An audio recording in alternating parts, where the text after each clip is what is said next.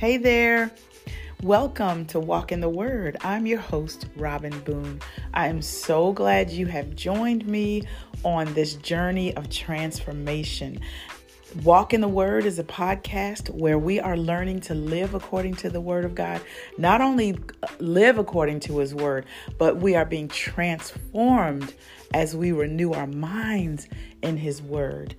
So, I want you to stay tuned. We have a great episode for you today. I pray that you are blessed and remember to share. God bless you.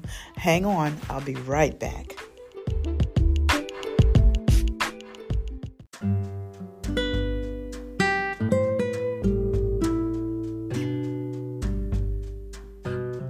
All right, are you ready? Let's go. I hope that you're doing well today. And this is being recorded a few days after Thanksgiving, so I pray that your Thanksgiving was blessed. So, we are coming from First Corinthians chapter 13. And it is verse 4. It's just part of, well, I'm going to read all of verse 4, but one part is really, I believe, uh, very, very important, especially during this time of year, this this holiday season, Thanksgiving, Christmas, New Year's, all of that. And it is 13 1 Corinthians chapter 13 verse 4. I'm actually going to read 4 through 7, okay? All right. Love is patient. Love is kind. Love does not envy, is not boastful, is not arrogant, is not rude, is not self seeking, is not irritable, and does not keep a record of wrongs. Love finds no joy in unrighteousness, but rejoices in the truth. It bears all things, believes all things, hopes all things, endures all things. And then the very first part of um, verse 8 says, Love never ends. And the translation I'm reading from is the Christian Standard Bible. And the, the part that I want to focus on is love is patient. And I am probably preaching to the choir right about now because um, we know as believers that it is extremely important that we exercise patience during this season, especially. And, you know, I've, of course, I think most of us notice if you're out and about, you know, in the public and shopping or, or just, you know, perusing through the mall or through a store or even, you know, going to the grocery store, you can sense while there is a lot of joy during this season, there is a lot of angst or stress or tension around the season. And it could be for a myriad of reasons. Um, I'm not even going to try to name them, but just a lot of reasons where people are anxious and um, even their excitement about the season can cause stress. And so, what I see, even in myself, what I see is a level of impatience and a level of irritability that we have, that uh, people have now. And I just want to say that no matter what we're dealing with, and I believe me, I am talking to myself, but no matter what we are dealing with, no matter, and, and these are light things because there's a whole lot more to life than just dealing with people in the grocery store or in the shopping mall or you know on the telephone or family members you know around the dinner table. There's a whole lot more to life as we know. But in the sphere where a lot of us are operating right now it's critical that no matter how people come at us it is important that we still that we still exercise the love of Christ. And when I say exercise, you know what I mean. Just release that love of Christ. It is so important that we intentionally exhibit patience. It is important that we are very intentional and extremely thoughtful about what we do. It's like we have to, before we, I mean, really, before we start our day, we need to be before the Lord. Lord, guard guard the doors of my lips I'm, I'm probably getting this twisted but but please put the reins on my mouth guard the doors of my lips hold my tongue lord so that when i speak so that i don't speak when i'm not supposed to and when i do my words will be with grace and they'll be seasoned with salt so that i'll know how to answer every man and so god we are a reflection of Christ on this earth. And there are so many non believers, so many people who are not Christians walking around us as we are out and about. And we have got to be so intentional that the impatience that would jump out of us because sometimes it can happen so fast. And y'all know what I'm talking about. It can happen so quickly that a word will come out, or an attitude will come out, or a complaint will come out when it should be silent or or our response should be a kind word or a smile even when even when we don't think that person deserves that smile or that kind word. We don't think they deserve um and we listen listen okay? And we don't they don't you know how we can say god bless you but we don't mean god bless you you know what I mean? If somebody irks us, somebody irritates us, gets on our last nerves, we think that when we say, God bless you, that, you know, that's supposed to put some blessing out there on them. It's not blessing them because it's not coming from a place of purity. It's not coming from a place of love. It's coming from a place of, I would say such and such, but I'm going to just tell you, God bless you. But I really don't mean it. I mean what I wanted to say. That ain't right. you know what I'm saying? So God wants us to really, and and I, I have to stress this because I'm stressing this with myself. It's like I am intentionally being more thoughtful before I even step into the presence of other people. It's like I have to stop and think about what who I am and who I represent. Because we can be really holy and we can definitely be filled with the Holy Ghost and we could we could do all the things that believers do from day to day. But that one person, that one incident, that one look can set us off so fast. We can hop out of this flesh as quick as the flash can go back in time. Listen, we have got to be very careful.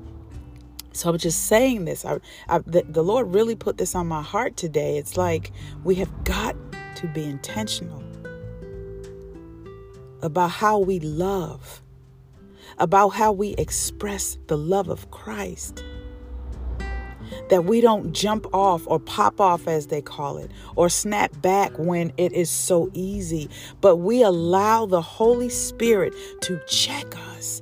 Holy Spirit, check me before the word comes out of my mouth, before the attitude, before when I'm standing in a long line and doesn't seem like they have enough people working, doesn't seem like the cashiers have the right attitudes, doesn't seem like people are waiting on me the way I want them to wait on me, although they've been working all day long, all day long.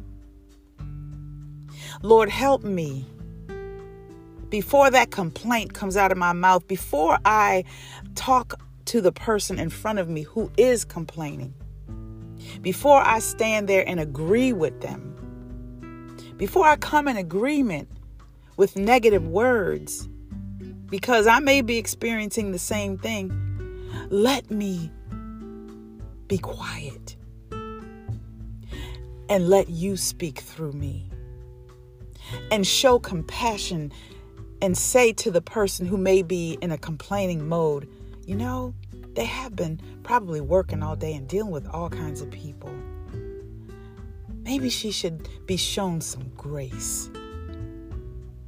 You know, just and and that'll stop a lot of people in their tracks. It may turn some people off and it may even cause some remarks that you don't want to hear, but at least they will know that there is somebody in the room that is reflecting the light of Christ, even if they don't know you're a believer.